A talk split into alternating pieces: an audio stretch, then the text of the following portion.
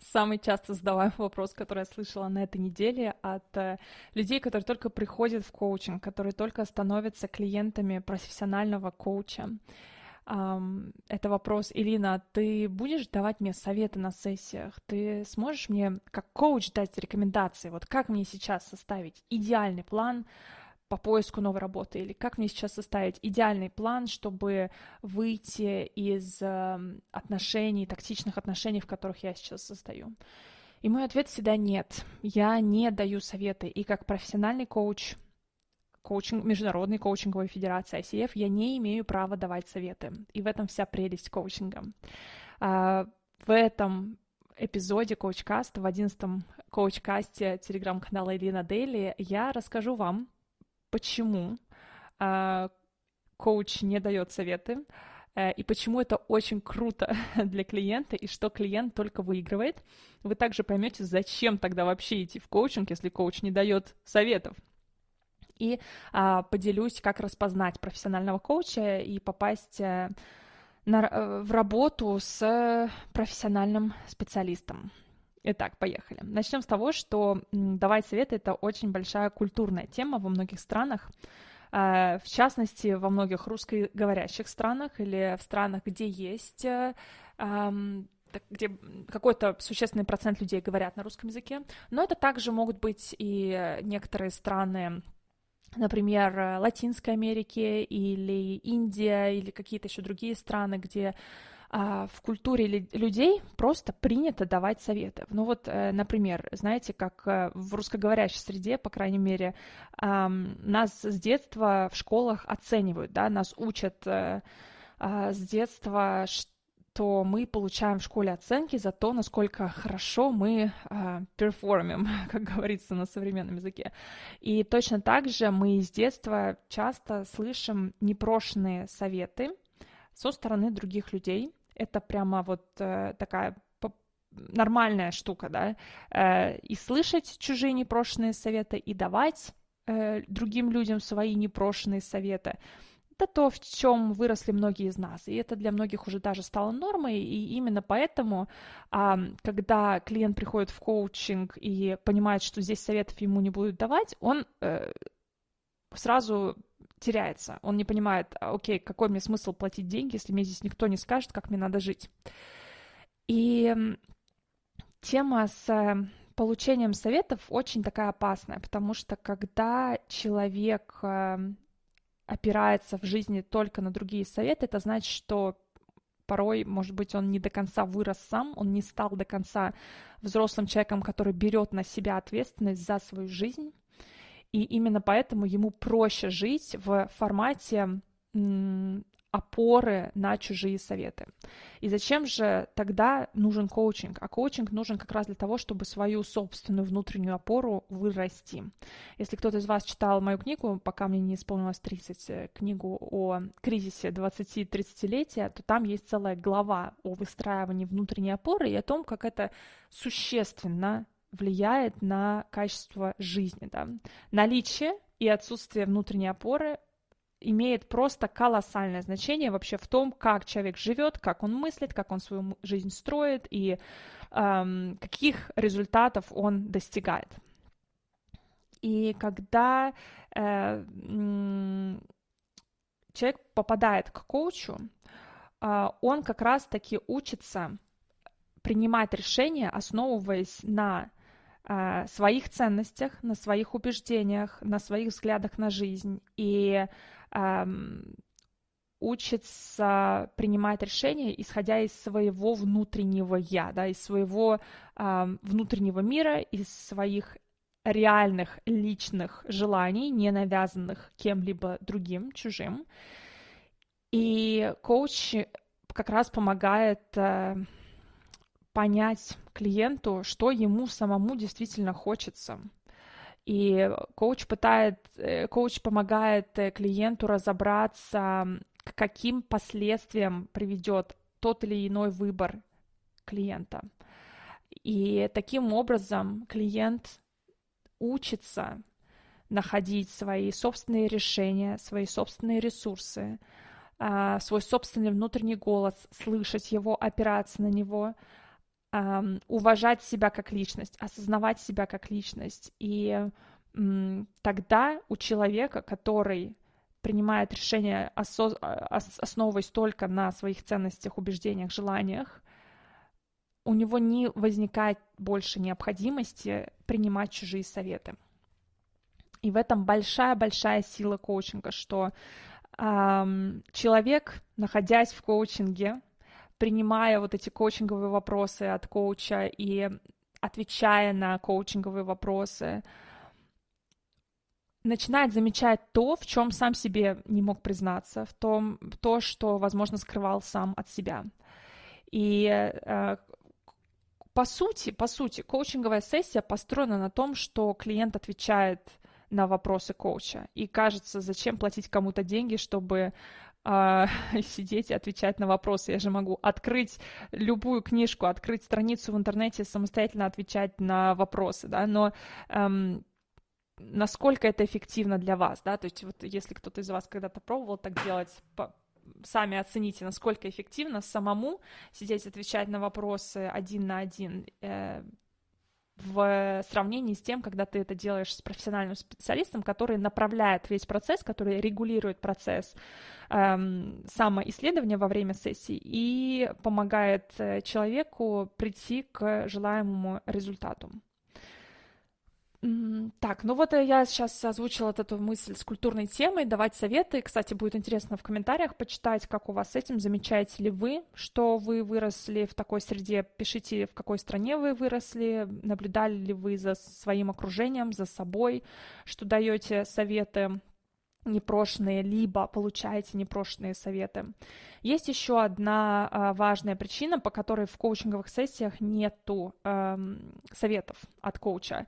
Э, дело в том, что весь коучинг э, построен на отношениях партнерства. Это означает, что и коуч, и клиент э, абсолютно равноправны в этих отношениях. То есть встречаются взрослый и взрослый, два взрослых человека, и разговаривают на равных.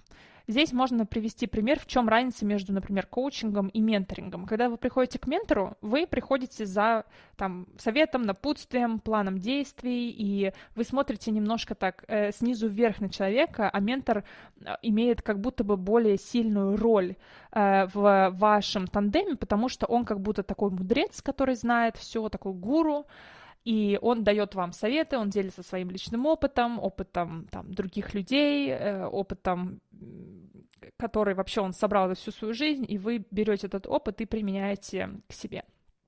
Э, то есть вы такой ученик, да? Когда вы находитесь э, в коучинговом взаимодействии, вы всегда такой же равный партнер, как и коуч. И коуч здесь служит для вас таким инструментом, который помогает вам реально прийти к своим вот таким истинным каким-то желаниям, потребностям, а, сформировать для себя такой план достижения цели, который будет идеально подходить лично для вас, который будет подстроен, вы сами его для себя подстроите и построите таким, который будет подходить именно под ваш тип личности. И в этом а, большой-большой плюс, потому что это как раз э, то, что отличает зрелого человека от незрелого, да, способность э, выбрать то, что подходит лично вам, не опираясь на чужой, на какие-то чужие стандарты проживания жизни. И поэтому, если вдруг коуч начинает вам теоретически давать совет, то это означает, что он сразу выходит из этой роли партнерства. Это означает, что он сразу становится выше вас, он сразу становится таким неким мудрецом, который вот вам дает наставление. И а, это не профессиональный коуч. То есть, если вы хотите работать в коучинге с человеком, который учится по международным стандартам, который, возможно, состоит в какой-то из э, крупнейших коучинговых федераций, то э, просто знайте, что этот коуч э, не будет вам давать советы, он не имеет на это права. Если он начинает вам советы давать, значит, он не куда-то где-то, у него свой личный такой перекос э, в его роли, и он э, ведет себя не совсем профессионально это такая вот маленькая зацепка за то, как, как найти коуча. Да? Вообще, когда ищете коуча, в целом эм, рекомендую поизучать разные фреймворки коучинговые, чтобы понять, в каком виде коучинга вам наиболее комфортно работать. И эм, получается, что э, если в коучинге клиент приходит, не получает никакого совета, как тогда разобраться, чего реально хочется, как тогда разобраться, куда вообще двигаться дальше, как понять, где желания мои, а где навязанные другими людьми желаниями. Ну вот э, это как раз-таки есть э, то, с чем коучинг работает и с чем я работаю со своими клиентами в том числе, э, пытаться разобраться, а что реально хочется человеку. Э, потому что благодаря коучинговым вопросам мы можем задуматься над огромным количеством вещей в своей жизни, которые мы считаем нормой, а при этом они могут на самом деле нас сильно стопорить в каких-то вещах, и нормой, возможно, быть даже совсем не должны быть.